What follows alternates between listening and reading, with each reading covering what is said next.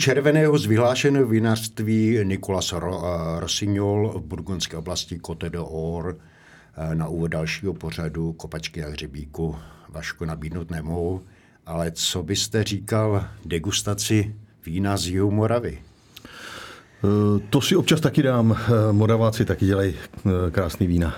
Spíš teda si od nich dám bílé víno. Dopřáváte si hlavně francouzská vína? Ani bych neřekl, že si dopřávám. Ne, nepiju tolik, jak, jak byste si myslel o mně. Občas si opravdu občas si dám skleničku vína nebo pivka. Tahle otázka a pochopitelně i nabídka nebyla vyřčena jen tak. Hosty, hosty kopaček na hřebíku Eh, jsou pravidelně bývalí velcí a známí playeři, kteří zanechali v našem fotbale svou výraznou stopu. Vzpomínáme a povídáme si s nimi samozřejmě nejen o jejich kariéře, velkých zápasech a slavných gólech, eh, které se hrály a brankách, které střelili, ale i o životě po kariéře. A pro čím jiným začít než vínem, když sedím ve studiu sportu CZ s Václavem Němečkem, bývalým hráčem pražské Sparty, ale také francouzského Tulu, švýcarské Ženevy i třeba čínské Vandy, který si dal po kariéře mimo jiné na obchodování s vínem, samozřejmě francouzským. Vašku, jenom s francouzským? Uh, hlavně s francouzským, ale, ale i s italským, španělským a dalšími, zejména evropskými. Obchodujete ve velkém nebo dovážíte víta, vína jenom pro labužníky a znalce a fajnšpejkery? Dělám to i to máte své vinařství, svoji oblast eh, preferovanou, odkud vozíte vína? Eh, to bych, to bych tak úplně neřekl, spíš eh, bych řekl, jako že, že bych uvedl třeba preferovanou vinařskou oblast, kterou já mám rád a, a to díky nejenom kvůli vínu, ale díky lidem, které, které tam znám a to je samozřejmě Longedoc a pak je to Jižní Rona, kde mám opravdu úzká, úzká spojení, úzké, úzké přátelé. Asi je hloupé se ptát, jak se se k vínu vůbec dostal, když jste tři roky hrál a žil ve sladké Francii a dokonce v Tulu, které je dole na jihu a má hodně blízko ke Španělsku a na Tyrolu lidí z Pyrenejského polostrova. Přesně tak. Když jsem přišel do Toulouse, tak eh, to byla jedna z věcí, která vás tam nemine prostě. Eh, automaticky se podává v podstatě i i v průběhu večeře, třeba den před zápasem, se ještě dávalo, v té době se dávala lahev vína eh, na společný stůl. Ne, ne že by každý tolik popíjel, ale sklenička byla povolená. Eh, bylo to zcela přirozené, eh, takže jsme zejména po zápasech domácích jsme pravidelně chodili do zpřátelné restaurace s klukama a tam jsme velmi často zůstávali hodně dlouho. Viděl jsi něco o vínu, než jste odcházel do Francie? Mm, velmi málo, velmi málo. Tady, tady jsem opravdu pil spíš Plzeň. Tam jsem opravdu mm, začal trošku více zajímat o víno, protože spoluhráči, eh, jak už to samozřejmě bývá, někteří z nich byli velký fajnšmekři a, a měli svý vlastní, eh, své vlastní kontakty dodavatele, ať už to bylo z Bordeaux, které není daleko z Burgundska, Eh, takže když, jestli můžu uvést, tak zejména Golman Alen Kazanova, eh, s kterým jsme se vlastně, to jsme, nebo v té době jsme si říkali, že jsme se vlastně potkali, eh, když jsme se Spartou my hráli proti Marseille, tak on tam dělal dvojku, Pascalu Ometovi, tak ten mě přived k těm prvním šato, hmm. prvním vínům. Vás ale vín, víno a pivo provázelo i ve Francii. Já jsem narazil na to, že jste chodili do restaurace, kde tamní restauratér Eh, objednával třetinky piva, ano. třetinky Plzně. Ano, ano, to byla nezbytná součást koloritu, protože věděl, že, že mám rád pivo, zejména po zápase si dát pár skleniček nebo pár lahviček, když není teda čepovaný. A co jiného než plzničku. A eh, tu naštěstí měli v místním eh, makru nebo neboli metru, jak tam tomu říkají, metro, takže on tam pravidelně jezdil nakupovat, tak, eh, tak nakupoval i ty takzvané vývozní třetinkové lahvi, lahvičky a, a kluci si zvykli. Vždycky jsme po zápase přišli a první, kde jsme se zastavili, tak bylo u něj na baru, tam jsme si dali pár třetinek a pak jsme šli teprve na večeři. Takže jste naučil francouze pít pivo a oni vás naučili vychutnávat víno. Přesně tak. Stá se z vás znalez vína? Nechci se pasovat úplně do role znalce vína, ale myslím si, že o tom po těch letech eh, vím opravdu dost. A to hlavně po teoretické stránce, protože díky vínu jsem se i naučil francouzsky číst, protože mě zajímalo, eh, v kterých regionech se co pěstuje a tak dále. Takže, takže opravdu těch knížek jsem si pořídil dost a, a všechny jsem je přečet několikrát dokola, protože to si člověk jen tak nezapamatuje takže o tom vím hodně, mám rád eh, o tom pořady v televizi. A samozřejmě za ty leta jsem taky něco přechutnal, takže si myslím, myslím, že trošku o tom něco vím. Takže když před vás eh, postavíme několik skleníček, rozpoznáte, od to víno pochází, z jaké tratě, z jaké oblasti? Tak z jaké tratě to stoprocentně neuhádnu a to si myslím, že neuhádne téměř nikdo. Eh, to by musel přibližně asi vědět, eh, odkud co bude, ale troufnu si říct, že, že podle lahve, aniž vidím etiketu, že samozřejmě, protože už i tvar lahve vám napojí, odkud co je, podle eh, typu odrůdy, kterou v tom taky se dá cítit, tak poznáte, co to asi za víno je. Co Ale velmi všeobecně. Co jsou malírecké zkoušky? Eh, uvažoval jsem o tom, uvažoval jsem opravdu leta o tom, že si je udělám a možná ještě přijdou. Vzpomínám si, Vašku, že jste před odchodem do Číny zmiňoval, že k angažmá, tedy hodně exotickému, vám vlastně dopomohlo také víno. Přesně tak, eh, také jsem to někde uvedl. Jednoznačně to bylo tak, protože klub Dalien Wanda, kam jsem později odešel, tak vzhledem k tomu, že majitel, ty, ty Vandy Group, tak scháněl přes své manažery dodavatele vína do svých obchodů, protože on, ta grupa vlastní do dneška obchod, obrovský obchodní centra, eh, včetně samozřejmě těch supermarketů. A tenkrát bylo velmi, velmi módní hlavně červené víno, protože, protože běžela velká propagace toho, že je to zdravé, že jo, takže je dobrý to pít a chtěl se domluvit eh, s nějakým dodavatelem vína právě z jihu Francie, aby mu udělali etiketu Wanda Wine. No a oslovil jednu marketingovou společnost na jihu Francie a v rámci toho jednání se ten dotyčný manažer zmínil, že, že potřebují pro klub eh, toho Dalian Wanda, kde oni jsou majitelem toho klubu, tak ta skupina, takže schánějí řekněme, tu pozici středního defenzivnějšího záložníka, ale že potřebuje někoho, kdo, kdo už má nějaké zkušenosti, ideálně kdo prošel třeba nějakou reprezentaci. No a v té době já jsem tady měl určitý problémy s vedením ve Spartě, když jsem se tenkrát vrátil vlastně na chvíli po tom angažmá v Ženevě. A zcela náhodou 14 dní před tímto setkáním eh, v té Francii jsem volal jednomu kamarádovi, který v té době dělal manažera takovým hráčům, jako, jako je Fabien Bartés, Laurent Blanc.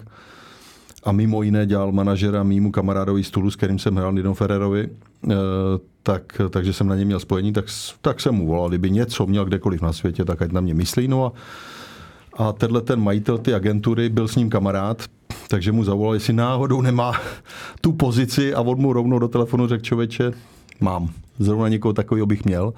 No a řeknu do 14 dnů, do 3 neděl to bylo hotový. Nevyrazil vám to dech Čína? Ani ne, ani ne, ani ne. Hned jsem mu řekl, že proč ne, proč ne, klidně, ať to zkusím to. Pak to bylo chvilku náročný, první, řeknu, prvních pár týdnů, protože prostě to byl jiný svět, bylo to hodně daleko, nemůžete se sebrat a, a jen tak sednout na letadlo a za dvě hodiny, že jste doma, to, to prostě nejde. E, víte, víte, že se dostanete do Evropy e, jednou za půl roku maximálně, anebo po sezóně vlastně, takže mm, ale v pohodě, zmáknul jsem to a, a byl jsem rád, že jsem tam byl. Říká ho Zdeňka Pavlise v pořadu Kupačky na hřebíku Václav Němeček. Fotbalista tak známý, že by ho snad ani nemusel představovat takže alespoň telegraficky, přičemž Vaškovi poté nabídnu, aby mě případně doplnil. Odchovanec Hradce Králové, který přišel v roce 85 do Pražské Sparty, s níž nejdřív získal pět federálních mistrovských titulů a poté jeden český, Třikrát s ní vyhrál Československý pohár a v jejím dresu zažili památnou spanělou jízdu nultým ročníkem ligy mistrů, kdy Spartě chyběl jen krůček postupu do finále. Na tuzemské ligové scéně odehrál 187 zápasů, ve kterých dal 28 gólů.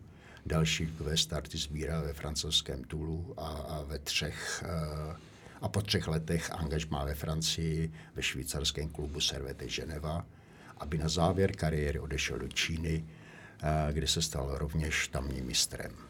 A když tomu přidám 60 startů za československou a poté českou reprezentaci, účast ve čtvrtfinále mistrovství světa 90 v Itálii a stříbro z mistrovství Evropy o 6 let později v Anglii, je výčet téměř kompletní. Ale Vašek může další úspěchy, který si považuje, samozřejmě přidat. Já myslím, že toho tam je řečeno dostatek.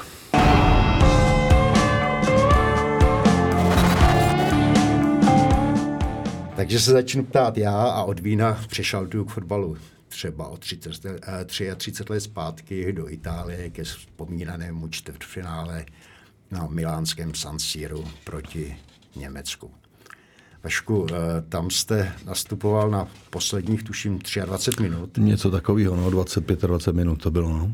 A, a měl jsem velkou měl šanci. Jste obrovskou mm-hmm. šanci vyrovnat náskok Němců, kteří vedli 1-0. Bohužel, bohužel, když se vždycky dostaneme k diskuzi s kýmkoliv na tu Itálii, tak samozřejmě k tomu přijde řeč. Je to logický. Ta šance byla obrovská.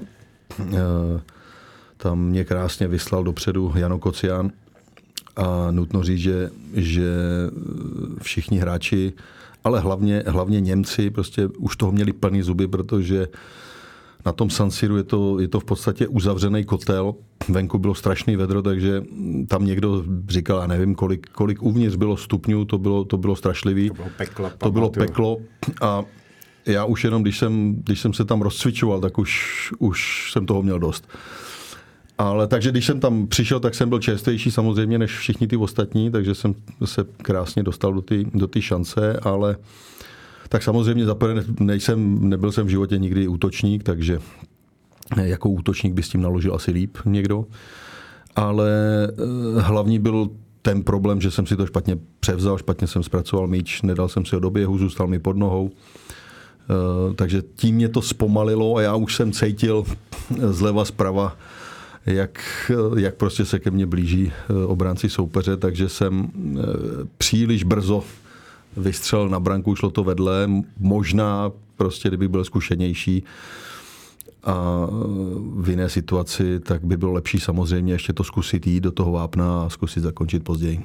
Budila vás ta šance, tato situace hodně dlouho? Takhle, jo, to jsem si vyčítal, ale, ale eh, myslím, že ten úspěch i přesto byl velký, takže, takže ten úspěch a ta radost fanoušků a všech okolo byla, byla taková, že to přehlušila, ale to, to je samozřejmě, no, že, že mě to dlouho, dlouho trápilo.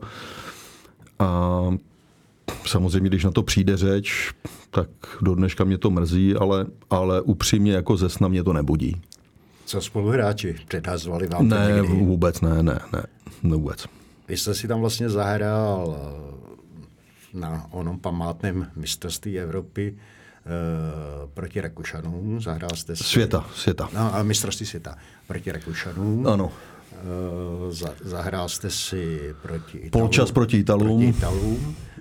A potom, a potom těch potom 25, 20 minut, 25 minut proti Německu. No. Byl to největší zážitek vaší kariéry mistrovství uh, světa? Myslím protože... si, že ano. Pro mě ano. I když, I když jsme udělali pak s klukama tu stříbrnou medaili v Anglii, toho si samozřejmě taky považuji hodně, ale přesto musím říct, že to mistrovství světa nějakým způsobem převažuje. Je to prostě mistrovství světa, je tam, jsou tam ještě úplně jiný manšafty. Eh, bylo těžké se tam dostat eh, a mělo to, řekl bych, i, i to celé, že to bylo v Itálii, tak to mělo obrovskou atmosféru. I těch lidí okolo. Navíc tisíce, tisíce českých fanoušků. Tisíce po, poprvé vlastně po, po, po nějaké době, hranic. po otevření hranic jsme tam mohli mít naše fanoušky a navíc jsme měli ve skupině Itali domácí, tak to taky hrálo svou roli. Jo. Hráli jste ve Florencii, hráli jste v Římě, hráli jste v Miláně. Takže samozřejmě nás podporovali i ty Italové, na prvním místě podporovali svoje, ale, hmm. ale jinak fandili nám. V Itálii nejslavnější gol kariéry nepřišel, byl tím nejslavnějším gólem, gól, který jste dával nizozemcům v kvalifikaci o postup na mistrovství Evropy? No, myslím si, že byl asi jedním z nejdůležitějších. No, já jsem samozřejmě nedal tolik gólů, ale tehle byl velmi důležitý, si myslím, protože vlastně tímhle gólem jsme otočili výsledek, kdy jsme v první půli prohrávali 0-1. Uh, pak, pak Jong. Vim Jong uh, z Pozavápna, pak dával uh, Tomáš Kuhravý hlavičkou na 1-1 a já jsem dával na 2-1 po rohu Pavla Kuky na přední tyči, jsem to jenom tak jako tečnul na 2-1 a ukončil to celý Patrik Berger z trestňáku na 3-1, ale tenhle gol pro mě byl velmi, velmi cený. Dalším slavným zápasem bylo semifinále mistrovství Evropy v Anglii proti Francii, eh, který po prodloužení skončilo 0-0. Vy jste měl, tuším, kapitánskou pásku, jestli si to pamatuju. Ano. A byl to pro vás jubilejní 60. zápas v reprezentaci. No, ta Francie byla nějak souzená, protože vlastně první gol v reprezentaci i když byl tečovaný, ve finále byl tečovaný, jsem dal na těhelným poli proti Francii, eh, kdy, to, kdy můj střelu tečoval Manuel Amoros.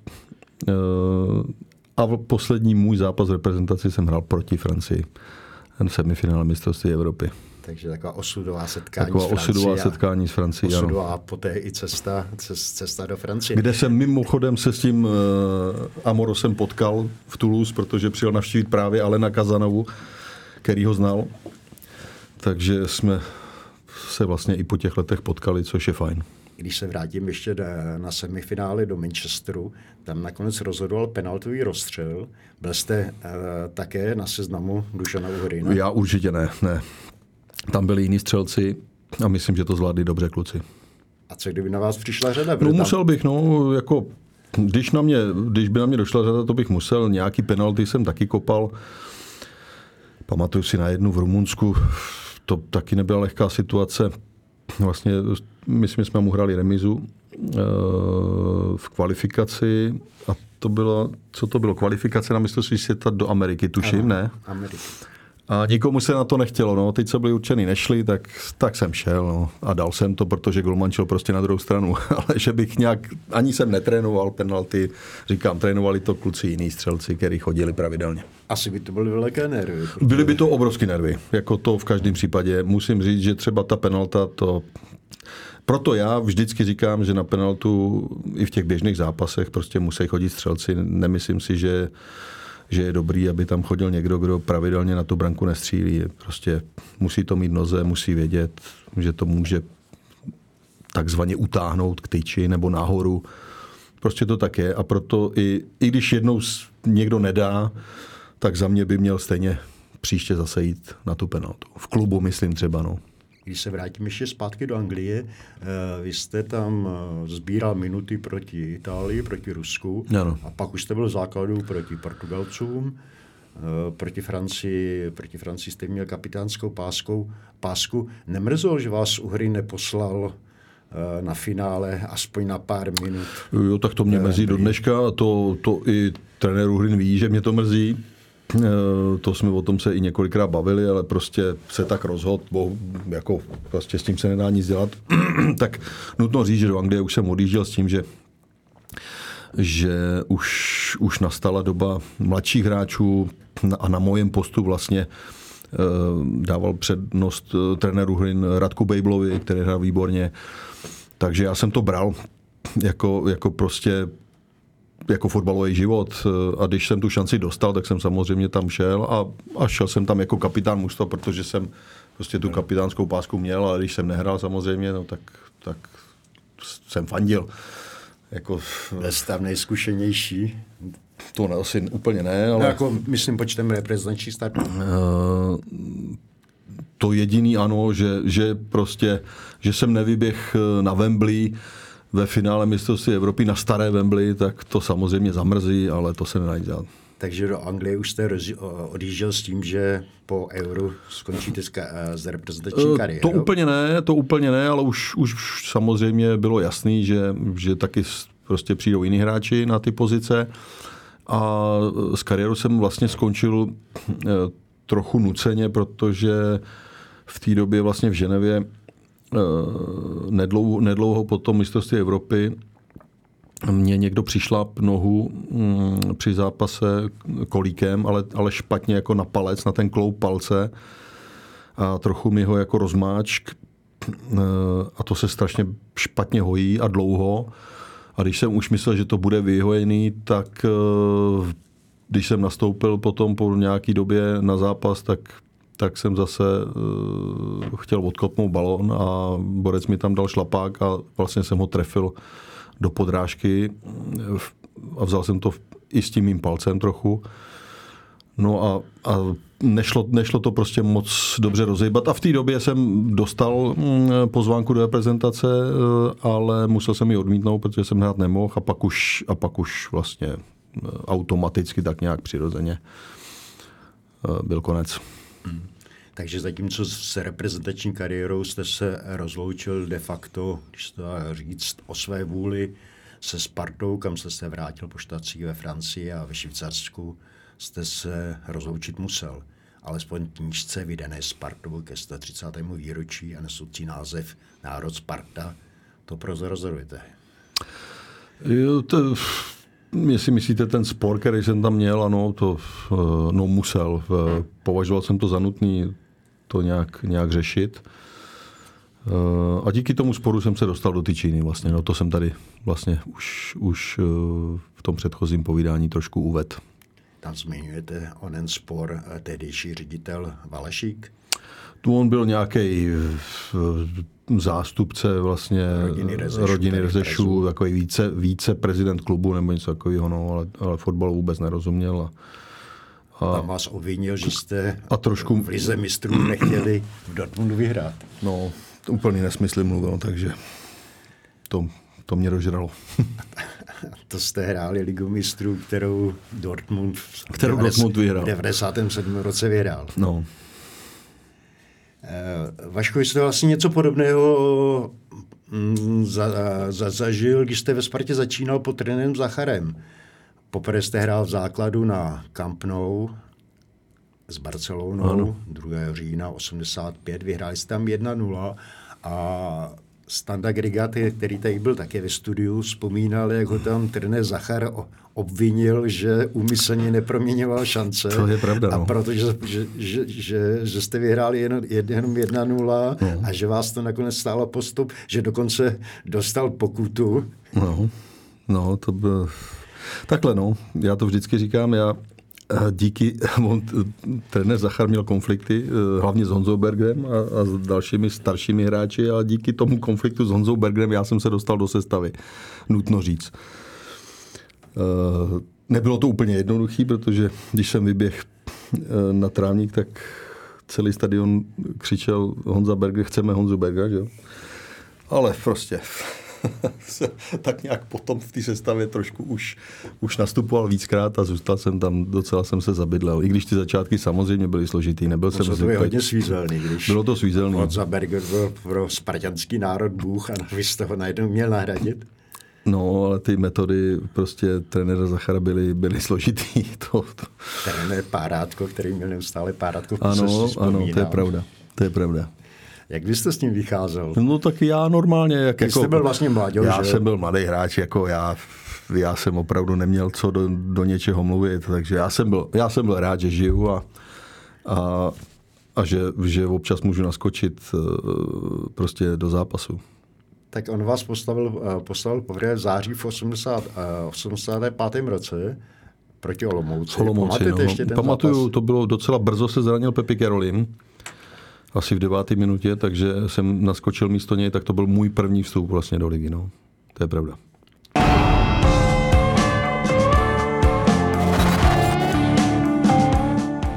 Jaké to vůbec bylo pro kluka z Hradce Králové přijít, přijít do Sparty, Sparty, která sbírala ty... No, tak s velkým, samozřejmě s velkým respektem, protože já jsem, já jsem přišel do Sparty s tím vlastně, že že budu víceméně hrát za Bčko a budu studovat vysokou školu ekonomickou tady na Žižkově. Uh, takže tak jsem i začal. No a díky právě trenéru Zacharovi, který se takhle rozhádal s Honzou Bergerem a takhle se to se mnou mě tam na truc postavil, dá se říct. Uh, No, tak, tak jsem se tak nějak začal objevovat v sestavě a, a, a prostě tím, tím to začalo. Tu ekonomku jsem nějak šolichal asi dva, tři roky s nějakým ještě pak rozkladem, ale nakonec jsem se na to vykašlal, no, protože prostě to bylo složitý času. I když to říkám vždycky, že, že by se to dalo udělat, takže takže to byla trošku taková chyba lidská, že jsem, že jsem to nedokončil. Mrzelo to expoz, vy jste, uh, tuším, studoval zahraniční obchod. Ano, studoval jsem zahraniční obchod. A, no, mrzí mě to, protože si myslím, že se to dalo udělat i s, i s tím fotbalem. Ale prostě v té době člověk takhle nepřemýšlí.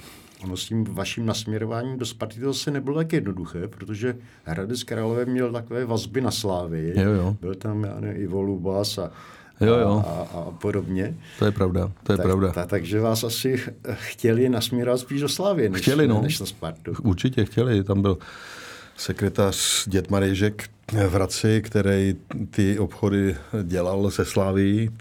Kluci tam šli, že Luboš Kubík, Milan Frida.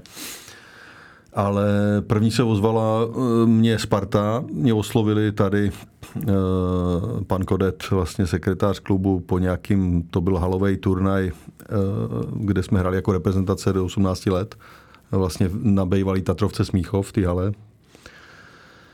A jestli bych nešel do Sparty, no a samozřejmě, když jsem doma řekl, že že bych mohl jít do Sparty, tak to jsme o ničem nepřemýšleli. A teprve potom, když se to dozvěděl Hradec, že je tahle ta nabídka, tak se domluvil ze Sláví a Slávě se ozvala taky, ale bylo to víceméně jako, když to řeknu, jako na truc. No, takže e, já jsem to neřešil s Ivo Lubasem, jsme se krátce potkali, to jsem přiletěl, byli jsme v Portugalsku, tam hráli naši kvalifikaci Ačko a 21 a my jako mladí jsme vyplňovali letadlo a hráli jsme tam přátelák a po příletu po příletu na mě, na mě čekal ve budově svazu, ale já jsem mu řekl, že první se ozvala Sparta, že to pro mě končí. Takže jste si vydupal Spartu? A... No vydupal, prostě jsem říkal, že prostě mě oslovila první Sparta a, a půjdu do Sparty.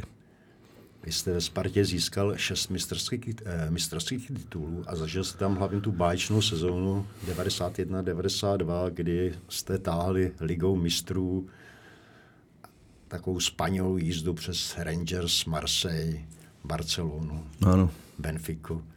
Teď jsem na to vzpomínal, samozřejmě, protože Sparta má Rangers ve skupině, že jo. E, takže to, to tenkrát když to řeknu, i Glasgow Rangers byl v té době taky pojem ještě nějaký. Ne, že by teď hrál špatně, ale, ale přeci jenom... Tehdy měl, tehdy měl hlas a, je hlas a podařilo se nám i porazit 1-0 tady a tam, tam i přesto, že jsme prohráli, tak jsme vlastně díky více vstřeleným gólům eh, na hřišti soupeře postoupili po prodloužení. No, ale, ale bylo to úžasný. Teď na to tuším někde vzpomínal Míša Horňák, jsem to čet, a to, to byl zážitek opravdu, to jsem neviděl nikde jinde. My jsme se šli rozcvičovat na tom Ibrox Parku a tam skoro nikdo nebyl. Tak jsme si říkali, aha, tak prostě na kluky z východu, to je jasný, to nikdo nepřijde, na nás nejsou zvědaví. Tak to je škoda, jsme se tak těšili, jako, jo, že to bude jako prostě, že uvidíme kotel a to. No, tak jsme vlezli dovnitř, přestrojili jsme se a když jsme šli na hřiště, tak ten stadion byl úplně narvaný, to bylo šílený tak to bylo, musím říct, krásný zážitek. Pamatuju si, to byl jsem tam tehdy s vámi. Jo, no, tak takhle to bylo. To bylo, bylo to nejpekelnější prostředí, které se zažil?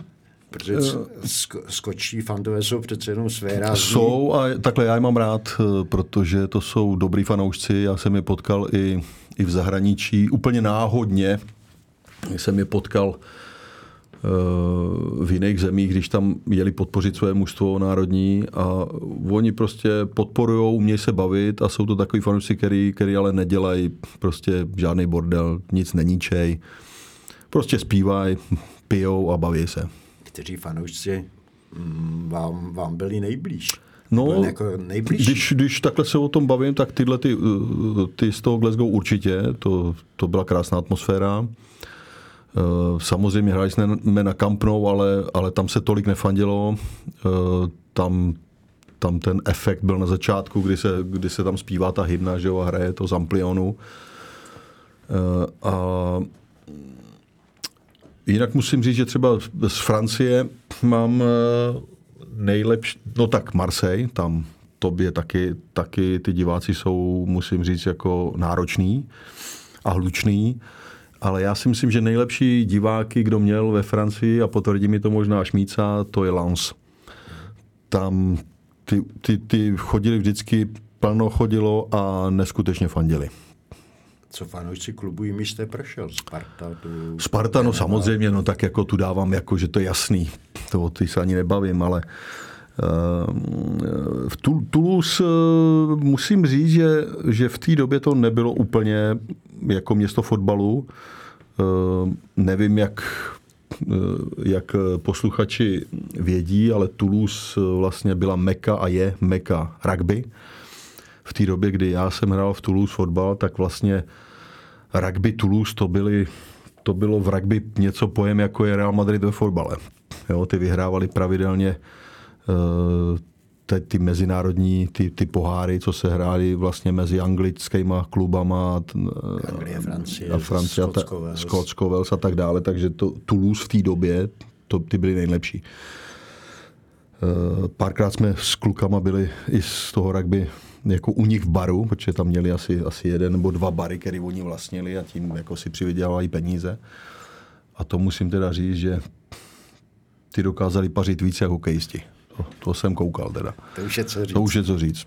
No a e, takže, takže Toulouse, teď, když ho sleduju, Toulouse, tak, tak tam se to obrovsky zvedlo. Ta podpora diváků. Asi to dělají dobře v, v tomto směru. Chodí tam neustále plno, krásný prostředí, opravdu, opravdu radost pohledět teďka. Vy jste mluvil o rugby, přišel jste taky rugby na chuť? Ani ne, nejsem úplně do rugby, ale znám pár lidí kolem rugby, kluky, který i hráli v, ve Francii, tady z Prahy.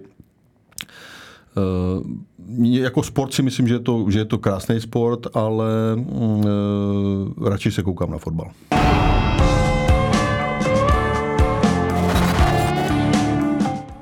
se k vám. Po mistrovství světa v Itálii následoval exodus hráčů do zahraničí. Odešlo jich hodně, hodně samozřejmě ze Sparty tehdy. A vy jste na letné zůstal ještě dva roky. Nebo musel jste tam zůstat? Takhle asi, asi, asi i musel, protože, protože ty starší kluci samozřejmě měli přednost. Za prvé, za druhý byli lepší, takže o ně byl nějaký zájem. Ukázali se, že na mistrovství světa Eh, tak to mělo zcela jasnou logiku. Eh, my jsme potom eh, vlastně se trošku ukázali do té Evropy v tom nultém ročníku ligy mistrů, tak zase bylo logický, že, že nějaký to mužstvo šáhne do našich řad. Mm-hmm.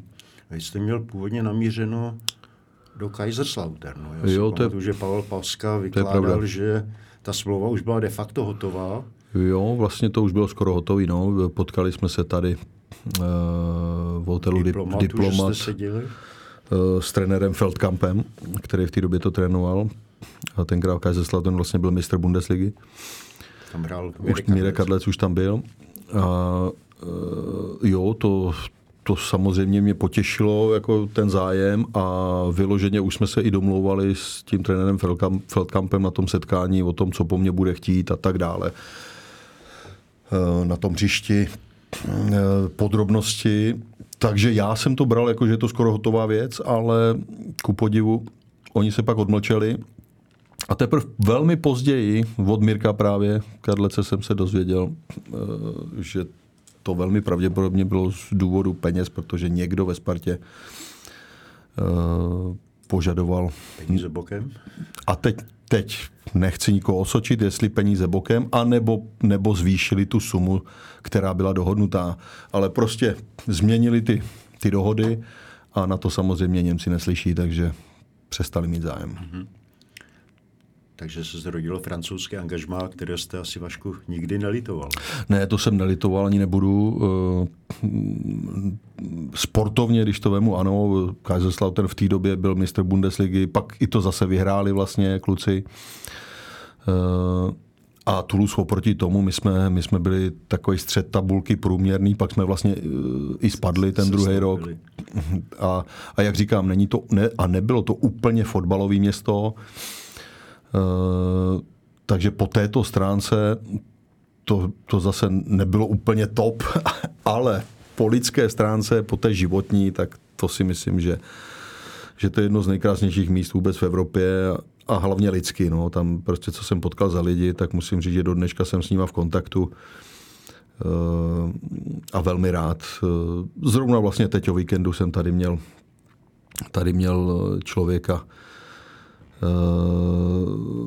pana Batlese, který, který je vlastně tatínek Lorana Batlese, mýho spoluhráče z Toulouse, který v současné době trénuje saint Etienne. A tak tady byl se podívat na nějaký fotbal, tak jsme tady projížděli trošku po fotbale. Takže jste ho provázel. Tak jsem ho provázel. Dával mu reference. Ano. Neuvažoval jste někdy o tom, že byste ve Francii zůstal? To Nebo jsem, že byste si to jsem uvažoval. velmi, francouzskou občanství? velmi vážně, no, velmi vážně. Takhle úplně zjednodušeně, kdyby jsme bývali buď nesestoupili, anebo na, ještě teda se vrátili hned zpátky z té druhé zase do první ligy, tak bych tam stoprocentně zůstal a prodloužil bych tu smlouvu. A už, se, už jsem eh, se domlouval s vedením klubu, že požádám eh, o pas nebo prostě o tu dlouhodobou kartu. Že dvojí občanství v té době. V té době, myslím, to bylo možné, no, takže proto, proto jsem o tom i uvažoval. Mm-hmm. Uh, takže příčinou bylo to, že jste se nevrátili do ligy? Uh, ano, to byla hlavní příčina. A vám chybělo hrozně málo, tam myslím, že skončili asi dva body. Myslím, že dva body, no. Dva myslím, body. že to říkáte dobře, to byly dva body a, a myslím, myslím si, že to byl před náma, a teď nevím, jestli to byl Gagnon nebo Gengam, jedno z těchto klubů, nebo mužstev. Uh, chybělo tomu málo, no. Bohužel se to nepovedlo hned. Proto se zrodilo Švýcarsko. Proto se zrodilo Švýcarsko, protože samozřejmě já jsem měl taky trošku nůž na krku, i díky tomu, o čem jsme se už předtím bavili, eh, od trenéra Uhlina, že prostě nutně požaduje, abych hrál první ligu v Evropě, ne druhou. Takže se zrodilo Servet Geneva. Litoval jste někdy toho kroku? Eh, Sportovně ano. Životně taky ne, ale sportovně ano, protože to opravdu potom, když jsem poznal, tak, tak eh, prostě Servet Geneva v té době teda aspoň prostě nebylo úplně, úplně dobře organizovaná, organizovaný klub a ne na úplně profesionální úrovni. Takže spíš amatérské podmínky, eh, podmínky které jste tam... Eh, Musím říct, že skoro jo, no. Že já jsem jim to často dával najevo a vyčítal, že, že u nás ve Spartě, řeknu, za komunismu jsme byli větší profici než oni tam. V čem se to projevovalo? Eh, Ve všem možným, v přístupu prostě ke všem těm záležitostem třeba po tréninku, před zápasama a dávám vždycky takový příklad, eh, který mluví za všechno. Eh, Masér klubu, eh, mimo jiné výborný, výborný kluk, který, který potom nebo nějak dělal i maséra k hokejistům. eh, takže znali kluky vlastně ty Čechy, co, z Čech, co tam hráli. Tak, tak ale musel, nebo musel, měl na starosti praní prádla, no tak to je strašný. Jako jestliže masér klubu, který má být profesionální, ještě pere eh, prádlo, Dresy drezy, prádlo tak můj komentář byl jasný. Dokud tady masér bude prát prádlo, tak se nic nedokáže. Zatím si stojím. A ono to asi nebylo jednoduché ani po lidské stránce, protože přece jenom rozdíl mezi francouzskou a švýcarskou No, mentalitou mentalita je jiná. obrovský. Ale zase potkal jsem tam, protože to není jenom, že jo, to není jenom ty lidi Ženeva a tak, ale, ale ty klu, zejména kluci, spoluhráči, byli i z různých koutů vlastně, i, i toho Švýcarska, takže do dneška jsem opravdu v úzkém spojení třeba s Walterem Fernandezem, který mimo jiné taky dělá agenta fotbalového a který mě k tomu přived, abych si tu licenci udělal tenkrát. Takže tam jsou, tam jsou taky výborní samozřejmě lidi, ale všeobecně se mi tam až tak nelíbilo, no, když to řeknu. Ta atmosféra celková tam nebyla úplně uvolněná. Bylo to trošku víc vázaný. Že se vás ty, ti lidé nepřipouští tolik No to vůbec ne, ale i ten celý i ten celý aparát jako si nepřipouští ty lidi k tělu, no to prostě v jejich Francie je, je úplně něco jiného. Mluvili jsme o Spartě, mluvili jsme o Francii, mluvili jsme o Švýcarsku. Jak to bylo s Čínou? Přece jenom je to pro fotbalistu exotická destinace. Jaké hmm. bylo přivykání na tamní poměry? Ne, Čí, Čína jako samozřejmě eh, obrovská země, eh, fotbal v podstatě v plenkách. Eh, nebylo to jednoduchý, musím říct, ale vzpomínám na to rád. Beru se za takového průkopníka. Byl jsem tam, myslím si, že jsem byl první vůbec reprezentant který tam, který tam šel, nebo který měl odehráno tolik zápasů v reprezentaci, který tam šel. A my jsme měli opravdu dobrý mužstvo. A v té době tam mohli být jenom tři cizinci, byli tam dva Švédi, skvělí kluci, opravdu. A, a se mnou a měli jsme opravdu výborný kolektiv e, a ty čínský hráči, co za nás hráli, vůbec nebyli špatní. Jako vůbec nebyli špatní. Vyhrali jsme tam taky ligu a dostali jsme se vlastně až do finále Eh, azijského, řekněme, ligy mistrů. Eh, eh, to se hralo v Hongkongu, prohrali jsme až na penalty. Takže úspěchy jsme měli a lidi, musím říct, si nás tam opravdu velmi vážili jako cizinců. A byli jsme tam trošku jako takový hvězdy show businessu, když to řeknu. No. Zvláštní doba to byla. Vy jste tam vydržel dva roky? Dva roky, dvě sezony. Nepřemýšlel jste o tom zůstat ještě? Takhle, eh, i to jsem přemýšlel a já měl v té době krásnou nabídku vlastně od Luboše Kubíka z Chicaga. Eh, ten tam dohod s vedením klubu, protože oni scháněli taky právě někoho ke Klubošovi, ke Kubovi, eh, takového prostě trochu zkušeného hráče do prostě hřiště. A to bylo domluvený, byla i podepsaná smlouva, podepsal, podepsal jsem smlouvu a bohužel, protože už v posledním roce v té Číně jsem vlastně hrál ty zápasy pod práškama, eh, to jsem si bral Voltaren před každým zápasem a nějaký ještě jiný prášky, aby mě to nebolelo, koleno teda. Jste měl problém s kolenem. Koleno a e, tak nějak jsem to takhle přecházel a vlastně potom, když jsem to podepsal, tak jsem v lednu šel, v lednu jsem šel na operaci, eh, na artroskopickou operaci kolena na chrupavku. No ale bohužel to bylo, tam chyběl někde kus chrupavky na hodně špatném místě, kde to nešlo nějakým způsobem řešit.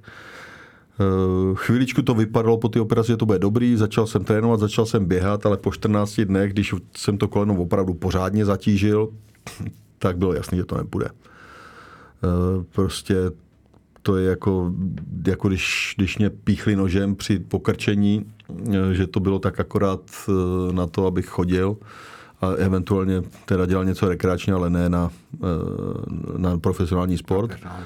Takže jsem musel tu smlouvu zrušit, což mě mrzelo. To asi mrzelo hodně. No. Podívat no. se ještě na závěr kariéry do Ameriky. No, jasně. Zahrát si v Americe fotbal. Zahrát si v Americe, dopilovat řeč, trošku zase poznat jiný obzory, no, tak jsem to musel ukončit.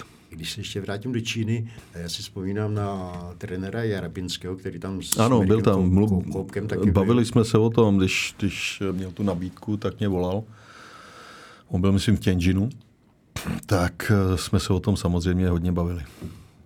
On vyprávěl i o tom, že tam je, když to řeknu rusky, báze, že fotbalisté tam žijou, ano, ano, ano. žijou de facto celé týdny po, pohromadě. Přesně jste tak. to musel taky absolvovat? Ne, ne, ne, to byla moje jasná podmínka, že tam bydlet nebudu a, a ani ty kluci, ani ty Švédi eh, tam nebydleli. My jsme bydleli v takových velkách, eh, v takovém hotelovém komplexu přímo na břehu oceánu a jediný, s čím jsme zcela logicky souhlasili, že, že zůstaneme po tréninku den před zápasem, přespíme na ty bázi, když se hrálo doma a, a pak zase pojedeme domů.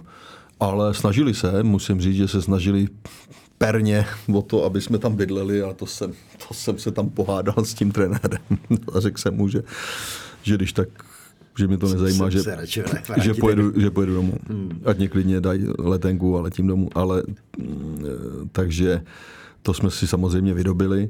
Ale oni, oni jak jsou mazaný, tak mm, později vymysleli, vymysleli takový fígl na ty zápasy, když se lítalo ven, protože se samozřejmě většinou lítalo Jasně, že jo, na ty vzdálenosti, vzdálenosti. tak aby jsme se adaptovali v uvozovkách, tak jsme na sobotní zápas nebo nedělní už, už lítali ve čtvrtek. takže, takže vlastně eh, jsme byli nuceni stejně s nima odletět, že jo? Nemohli jsme, nemohli jsme letět na zápas eh, Solo. solo Jako, jasně, no. jasně. E, e, jakou takovou zku- zkušenost, ať už fotbalovou nebo životní, co si Vašku z Číny odnesl? No takhle eh, životní zcela, zcela jasnou, že, že vlastně eh, jsme opravdu malá země, která ve světovém měřítku neznamená skoro nic. To tam člověk jako pocítí. Uh, jinak co dalšího, no, naučil jsem se trochu s nima jednat, že člověk musí být v těch jednáních jasný, tvrdý a stát si za svým, protože pak oni si vás víc vážejí. Hmm. Neustupovat jim to si myslím, že se mně povedlo. Eh, A no a pak samozřejmě člověk vidí spoustu, spoustu krajin, jinou kulturu, eh, jiný styl života. Že jo? Jím, jím v podstatě takhle my jsme, my jsme hlavně s tím jedním teda Švédem, s tím Jensem, který hrával kdysi za Malme, Jens Fjellström, eh, tak, tak jsme byli takový bojovníci jako za práva těch kluků, že jsme, že jsme furt přesvědčovali to vedení, aby je pustili domů, aby bydleli prostě sami a zcela logicky jsme argumentovali tím, že pokud budou žít na ty bázi takzvaný dohromady a oni, oni tam za ně dělali opravdu všechno, všechno. Oni, oni se slíkli po tréninku, hodili věci na zem před pokoj a oni se nestarali. Tam to, tam to ty hol- holky ženský sebrali, vyprali, druhý den nebo odpoledne to měl. To měl naservírovaný, měli tam uvaříno, že se o nic nemuseli starat, ale eh, my jsme argumentovali tím, že to není dobrý, že potom prostě špatně budou reagovat i na tom hřišti se sami nerozhodnou, jo? že je potřeba, aby brali větší zodpovědnost i v tom životě a i na tom hřišti za sebe. No a to se nám vymstilo, protože to nám vpálil ten trenér do obličeje jednou, protože jsme už udělali vlastně titul a eh, on jim dal asi dva dny volna. No samozřejmě po těch dvou dnech volna asi čtyři borci, dva nepřišli a dva přišli ožrali eh, asi o hodinu později. A první, co bylo, tak přišel k nám a říká, vidíte, nemůžou dostat volno. Musí bydlet tady. No jo, tak náš argument, že to je jasný, protože když jim dá volno jednou za rok, tak to je... Jsou puštěný tak, ze- ze tak jsou řetězu. puštěný ze řetězu, tak ten samozřejmě neakceptoval. No. Takže vlastně vidíte, že, že ta masa, když to vlastně převedu na tu Čínu jako takovou, asi se líp drží, když má trochu ty otěže Asi potřebuje, eh, víc utažený. asi potřebuje utáhnout otěže a nasměrovat. Že jinak nevědí roupama, co dělat. No. Mimochodem, jak se vůbec slaví titul v Číně? No, tak my jsme, eh, my jsme tam byli někde samozřejmě na těch úřadech, eh, jako je u nás starosta a tak dále, takže jsme to objeli, že jo, dostali jsme všude. Oni rádi, oni rádi říkají takový ty projevy, všechny možný. Eh, Tak dostali jsme různý, různý plakety a, a to, ale, ale my jsme si to s, s klukama jakože oslavili sami. Takže i, i vzali jsme, eh, když jsme byli venku na těch výjezdech, když to řeknu v těch externích, tak, tak jsme samozřejmě i měli možnost si někde sednout na pivko s těma klukama eh, a probrat věci. Kluka, co nám tam překládal, jsme měli k dispozici 24 hodin denně, takže to nebyl problém. Eh, S tím si občas i zavolám, nebo jsem na, na, ve, ve spojení, takže až do teďka, takže to bylo v pohodě. Čínsky jste se naučil? Nebo pochytil jste pár slov? Pochytil jsem spíš, než se naučil, to, to, to bych opravdu lhal.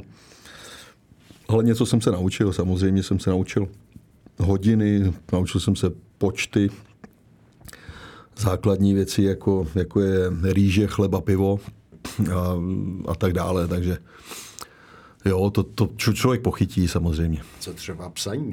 Ne, do toho jsem, se ne, ne, ne, ne. No to já jsem se dokázal podepsat samozřejmě i přes dívkou, protože se mě ptali, jak, jak mě mají říkat, nebo, nebo že, má, že, že, i ty hráči mají nějaké přezdívky. A já, když jsem přišel vlastně do Francie, tak když se mě viděli se mnou Václav, že jo, tak eh, Oni si tam zkracují hodně ty jména, že jo, řeknu Jean-François, tak tomu se říká většinou Jeff, eh, jo, nebo Jean-Philippe, tomu se říká Jean-Phi. No tak mě místo Václav říkal, hele, my ti budeme říkat Vava. A ono se to tak chytlo, že do dneška opravdu všichni, všichni mý kámoši a známí ve Francii mě říkají, neznají jako Václav, ale jako Vava. Eh, a tak jsem mi to říkal, mě ve Francii říkali Vava, tak, tak uh, oni, to, oni to převzali to s trošku takovým jakoby dvojitým V, když to řeknu Wawa. A, a to mě naučili, jak se píše. To, to jsou dva znaky za sebou stejný, že jo? Takže, takže ty zvládáte. Takže ty zvládám. Vaško, co čínská gastronomie? Vy jste ne znalec vína, no, ale... jako, já mám rád gastronomii, asi ji uvařím, myslím si, že dobře na mě to i vidět trochu. A tam teda to bylo úžasné. Navíc, jak už jsem uvedl, ten Dalian je na břehu oceánu.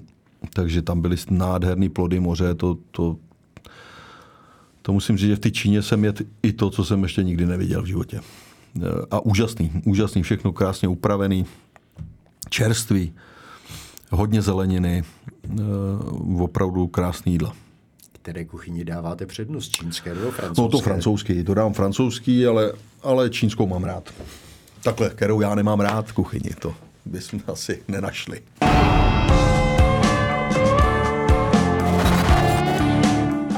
Mluvili jsme o konci kariéry, o tom, že nevyšlo angažma, angažma v Americe. Bylo těžké se s tím smířit?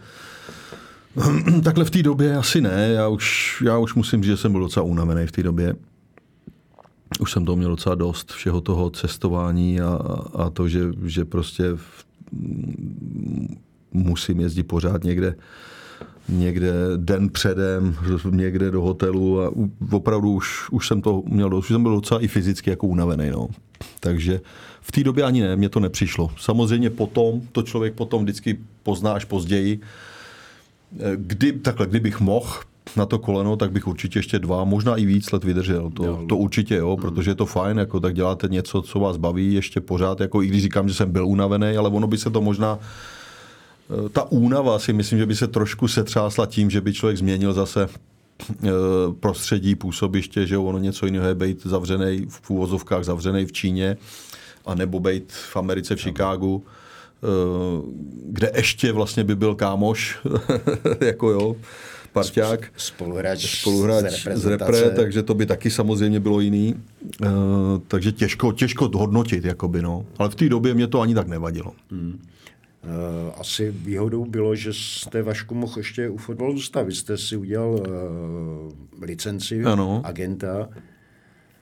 Kdo vás k tomu přiměl, nebo to bylo, eh, jak, jak to, už jsem, to rozhodnutí Jak už jsem říkal, přiměl mě k tomu v podstatě spoluhráč ze Ženevy, Walter Fernandez, s kterým jsem docela úzkým spojení do dneška, eh, protože on si tu licenci udělal a, a docela hodně pracoval a pracuje dodnes. No a, a vlastně mě občas volal a chtěl informace o nějakých hráčích od nás, že jo, a tak dále. A pak ve finále říká Sakar, proč ty si taky neuděláš tu licenci, tak já ti furt volám, no, tak si to udělej taky. No tak jsem si to udělal. A zkoušel jsem, zkoušel jsem na začátku eh, to, toho roku nějak 2000, že on 2001, nebo kdy to bylo, já nevím už. Už ani nepamatuju. Uh, vlastně udělat agenturu, ale upřímně řečeno nejsem ten typ, eh, který by měl jako vytvářet nějakou agenturu a už vůbec nevelkou. Ehm, mě na tom spíš baví eh, a dělám to do dneška, jako spíš mě baví opravdu spojovat ty kontakty a dávat ty lidi dohromady. Takže spíš být takový prostředník tak, mezi. Tak opravdu to používat tu licenci jako zprostředkovatel, jako, jako prostředník eh, nemám, nemám úplnou tu ambici jako mít pod sebou prostě třeba 50 hráčů eh, jenom proto, abych měl pod sebou hráče, eh, ale prostě mám, mám radost nebo z toho, když, když eh, prostě dám nějakou informaci s přátelenému agentovi třeba, nebo přímo klukům z klubu z Francie a dám jim tu informaci správnou a oni si s ní poradí, vyhodnotí a když se udělá nějaký biznis, udělá tím líp, když ne, tak prostě se nic neděje. Ano, taky vytvořit nějakou velkou agenturu, to chce to, náturu, to chce To chce náturu, lokty. lokty, trpělivost, samozřejmě to stojí i dost peněz a udržovat to, takže to si myslím, že není úplně jednoduchá práce.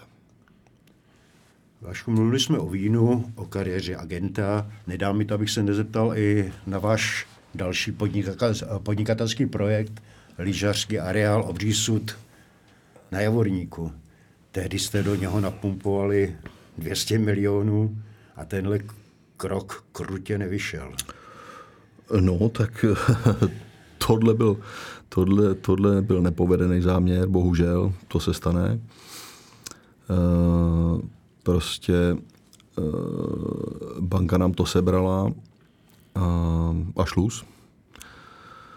Takže jsem si opravdu musel lízat velký rány a do dneška si lížu nějaký rány, ale zase prostě beru to, beru to jako obrovskou životní zkušenost, eh, draze zaplacenou, ale snažím se prostě makat dál a, a ty rány si zahojit, eh, díry doplnit a mít něco před sebou, co vím nebo věřím, že se povede a pracuji na tom velmi tvrdě si myslím. Eh, no a, a taky si říkám, zaprvé, zaprvé si myslím, že jsem vytrénovaný trochu z toho fotbalu přeci jenom, protože ne každý zápas vyhrajete. A je potřeba se kousnout a, a prostě jít do dalšího zápasu zase. A porážkama se člověk učí, no. Takže v životě to tak chodí, no.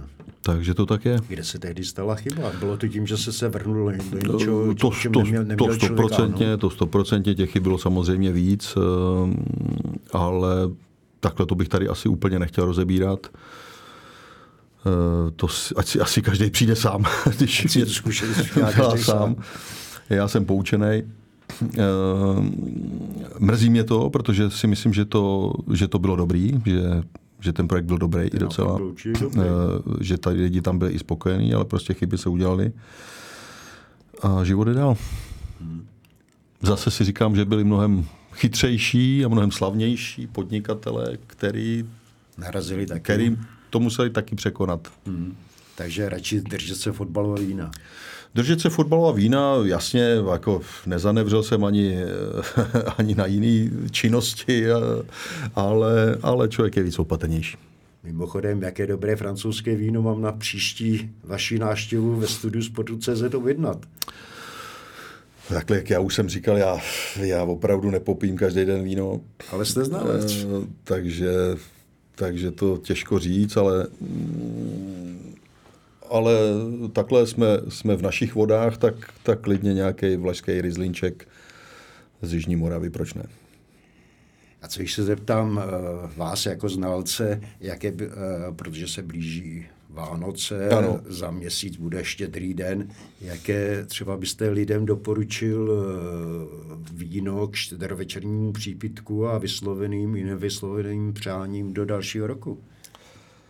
No tak jako přípitek eh, při jakékoliv slavnostní příležitosti já považuji za nejlepší je šampaňské. Eh, pokud někdo nemá rád šampaňské, eh, anebo je to třeba moc drahý, tak, tak prostě jakékoliv bublinky, to, to si myslím, že tím nic neskazí. Máte ve Francii svoji oblast na šampanské? Kolem Remiše šampán? No, samozřejmě, samozřejmě. Eh, samozřejmě a mm, eh, dokonce, dokonce eh, se mozíme i šampaňské, jestli můžu uvést tedy značku, šampaňské Katě. Zase přes kamaráda, jak jinak, to je, to je samozřejmě ale tam je, tam je hodně, hodně dobrých, dobrých takzvaně maison de champagne, šampaňských domů. Tak pro příští návštěvu zkusím nějaké dobré šampaňské objednat. Mám ve Francii několik spolužáků, kteří tam po srpnu v 68. zůstali. No tak výborně. A spokojeně si tam žijí, takže zkusím zaúkolovat. A při vaší příští návštěvě studiu si třeba připijeme. Teď se tedy bez přípitku obejdeme proto aspoň Vašku poděkuji za návštěvu v Kopačkách na Hřebíku a hodinu zajímavého povídání. Děkuji za pozvání a tak to příště přijdu tramvají.